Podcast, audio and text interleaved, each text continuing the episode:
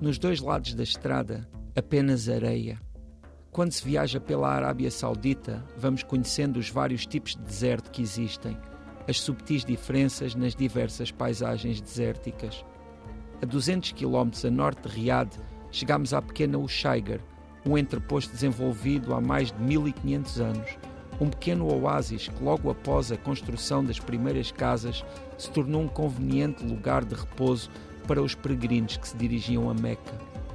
Hoje, o Shaigar recebe visitantes que querem apreciar a sua arquitetura, assim como o ritmo de outras épocas.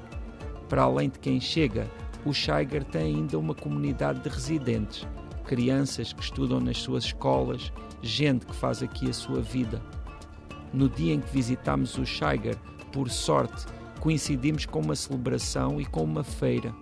Essa foi uma oportunidade de testemunhar o Shaigar plena de vida os locais e os visitantes das terras mais próximas enchiam as ruas. Havia os produtos expostos, os mais e os menos típicos, todos a fazerem parte da realidade contemporânea deste lugar e desta cultura.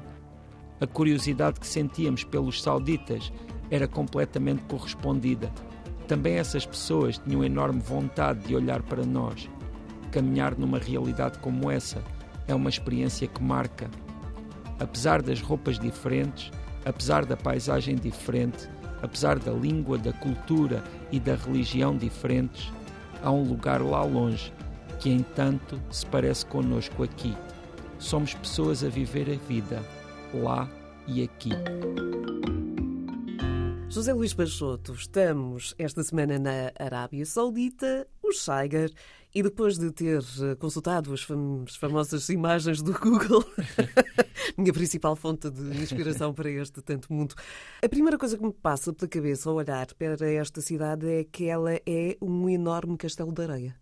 Uh, olha, está muito bem visto porque realmente logo as cores são as cores daquela paisagem. Um dos dados que me impressiona sempre que se fala na Arábia Saudita é que é, imagina, o maior país do mundo sem rios.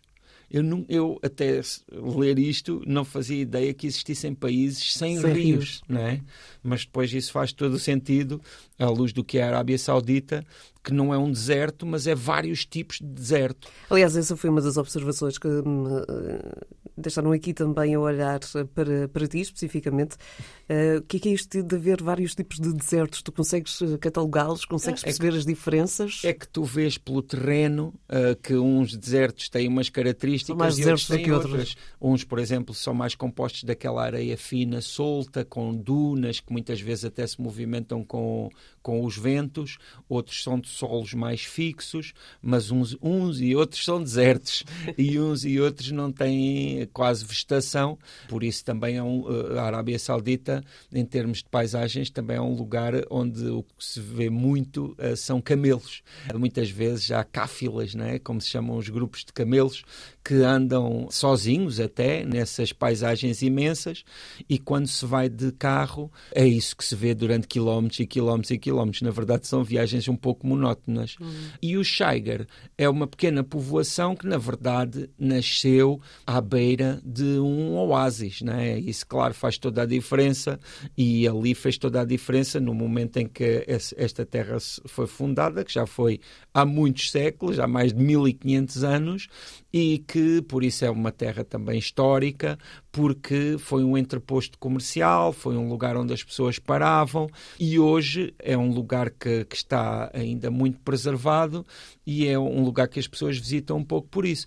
Quando e... te, desculpa interromper-te, quando te dizia que era eh, para mim e, para, e ao olhar para estas imagens, parecia-me um enorme castelo de areia, o Scheiger está eh, dividida, mas não se pode dizer dividida porque ela depois complementa-se, mas ela tem ali a zona histórica em que hum, parece que andaste mesmo a construir um castelo sim, de areia sim, na sim. praia, um tipo de arquitetura muito semelhante pois, àquele pois, que tu pois, efetivamente tem, consegues. Aquela, aquele formato também, muito as ameias, e tem as ameias mesmo como os castelos de, de areia na praia, né? E, e, e depois a, a, cidade vai crescendo já com edifícios mais recentes, mas eh, contudo, eh, lá está a arquitetura faz-nos sempre lembrar a, a continuidade do tal castelo. É como se, eh, e agora fazendo aqui uma, uma espécie de uma analogia, não é? Como um daqueles mega construtores de castelos de areia, aquelas pessoas que fazem coisas absolutamente extraordinárias. Cidade, é? Tu, como tivesses passado por ali, tivesses construído uma espécie de um castelo e eles depois fazem toda uma construção à volta.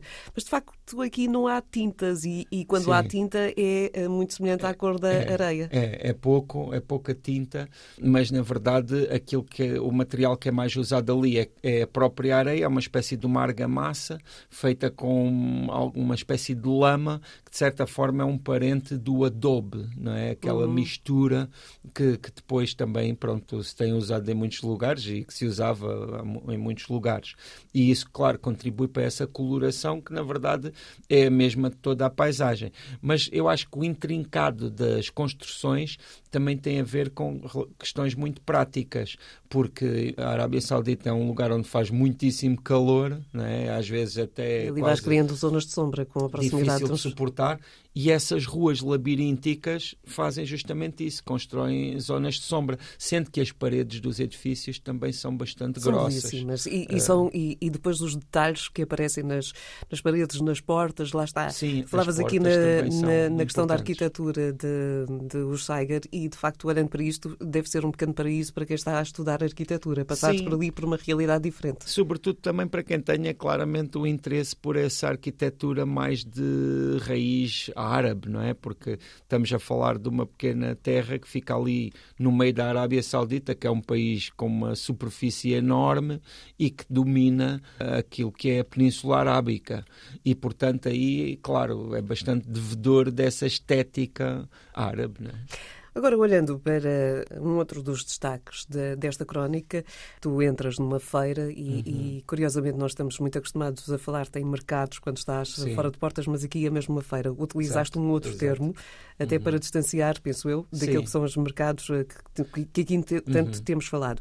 Com um detalhe, tu olhas aqui não especificamente para os feirantes, para o que é que se vende nesta feira, uhum. mas para as pessoas que ali estão. e é. destacas é. isso. Sim. Somos só pessoas. Sim, uh, porque... Isto é o teu lado, uh, o teu lado europeu a olhar e... A, a questão é que, imagina, num país como a Arábia Saudita, realmente é hum, uma experiência fora do comum para quem vá daqui, não é?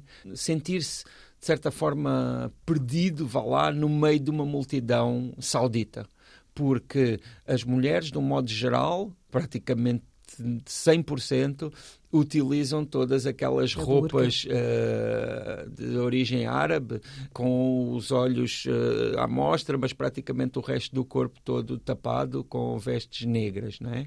Os homens também, a grande maioria, também usam roupas tradicionais, normalmente são umas túnicas brancas, têm também uns turbantes, vá lá, à volta da cabeça, e por isso é, é logo um cenário que é muito invulgar.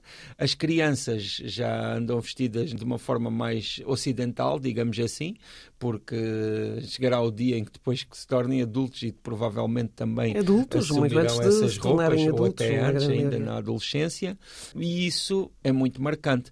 Eu chamei este, aquilo que encontrei uma feira e não um mercado no sentido em que não era um sítio habitual nem regular de comércio, é, era justamente algo que estava a acontecer ali no âmbito daquela celebração, daquela festividade, é okay. E por isso tinha essa característica, mas claro, em termos de, dos produtos que lá havia, havia uns mais tradicionais, como a cestaria, os tapetes, uh, algumas comidas e bebidas, que são todas sem álcool, porque na Arábia Saudita é mesmo 100% sem álcool. Noutros países árabes, às vezes há nos hotéis, há noutros lugares, mas na Arábia Saudita não é mesmo permitida, é mesmo fora da lei, o consumo do álcool, por isso não existe existia lá, mas existiam outras bebidas. E, claro, na, nas comidas também não existia carne de porco, também é completamente claro. impensável ali num país como a Arábia Saudita. E, aliás, essas coisas, qualquer pessoa que viaje para a Arábia Saudita tem de ser bastante avisada para não levar nada disso.